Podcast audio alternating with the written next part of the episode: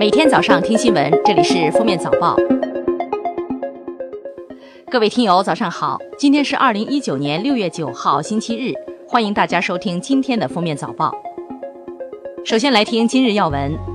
根据国家安全法等相关法律法规，国家发展改革委正牵头组织研究建立国家技术安全管理清单制度，以更有效地预防和化解国家安全风险。具体措施将于近期出台。国家医保局日前发布的关于城乡居民基本医疗保险门诊保障政策的解读指出，城乡居民医保个人家庭账户取消，并不会降低居民的医保待遇，而是通过推进门诊统筹进行替代。八号下午，全国大部分地区的二零一九年高考结束，与此同时，多地公布了高考分数查询时间。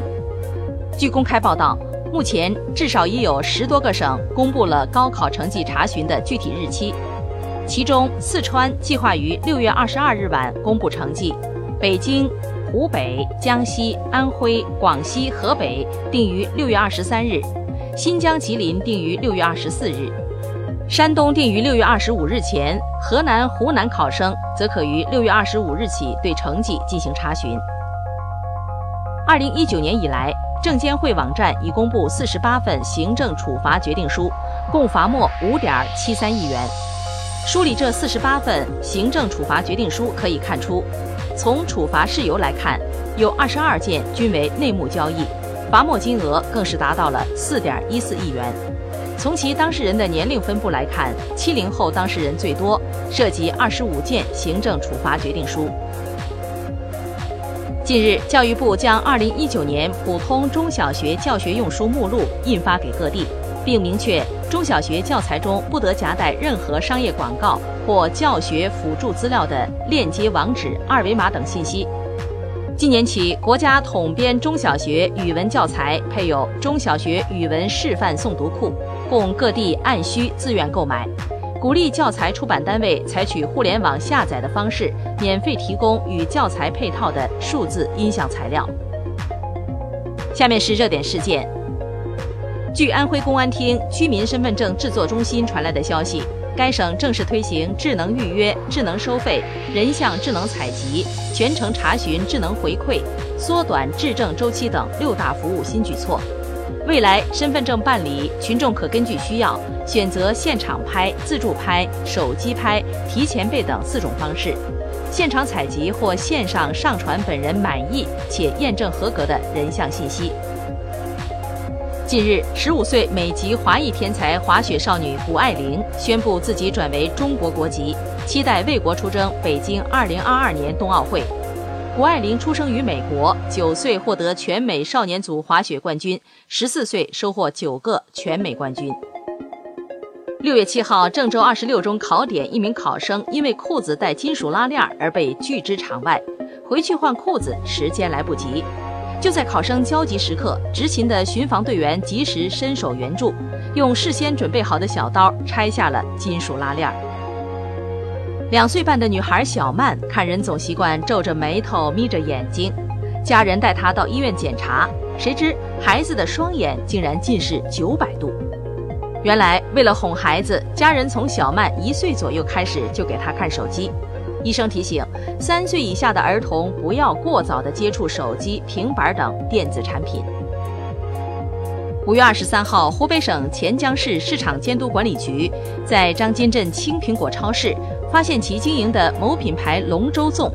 外包装袋上方封口处均有掏挖的小洞。最后确定，商家将去年的粽子改了日期后，今年进行重新售卖。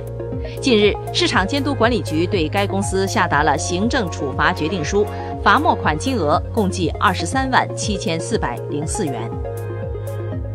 一个月前，浙江的谢先生玩卡丁车时心脏骤停。同行的朋友在幺二零急救中心的指导下做了半个多小时的胸外按压，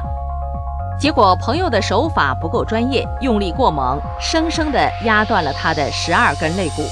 但是这是前期持续不断的按压，为他赢得了抢救的时机，让他在心跳停止一个多小时后奇迹般的康复。最后来听国际要闻。美国航天局七号宣布，将允许私人乘坐美国飞船前往国际空间站旅行，但价格不菲。游客除了购买大约五千八百万美元的往返客票，每人每天还要支付大约三点五万美元的食宿等费用。美国航天局说，太空旅行最早二零二零年成型，游客不仅限于美国公民。未来计划每年提供两次前往国际空间站的机会，每次最多持续三十天。这是美国航天局首次批准私人游客进入国际空间站。美国总统特朗普七号说，美国已与墨西哥达成协议，对墨西哥输美商品加征关税的计划被无限期暂停。美国财政部七号宣布，对伊朗最大石化企业波斯湾石化工业公司及其子公司和境外销售网络实施制裁。NBA 总决赛第四场，凭借莱昂纳德的三十六分，多伦多猛龙客场以一百零五比九十二再胜金州勇士，率先拿到冠军点。日本东京都台东区上野动物园的雌性大熊猫宝宝香香十二号将满两岁，当初规定的满二十四个月月龄时送回中国的归还期限延长至二零二零年底，预计东京奥委会和残奥会期间也能在上野见到香香。为庆祝香香两周岁，十二号生日当天，动物园准备了能实际闻到粪便味道的活动。感谢收听今天的封面早报，明天再见。本节目由喜马拉雅和封面新闻联合播出。